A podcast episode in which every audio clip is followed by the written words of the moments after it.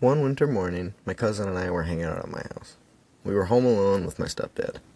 He needed to pick up a few things from Gander Mountain.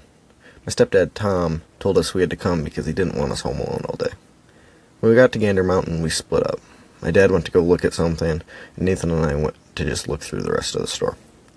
Nathan and I went through the clothes, the guns, then finally the ammo aisle. Nate was looking through all the different kinds and telling me about them as he did. He told me how they worked and guns, like how the front of the bullet was dangerous. Then he told me about how he could get the gunpowder out of it. He said that if you broke the bottom of the bullet off, you could get the powder out of it. He then asked me if I'd want some, and I told him I did. So he reached into one of the cases and stole one. We met back up with my dad, checked out, and left.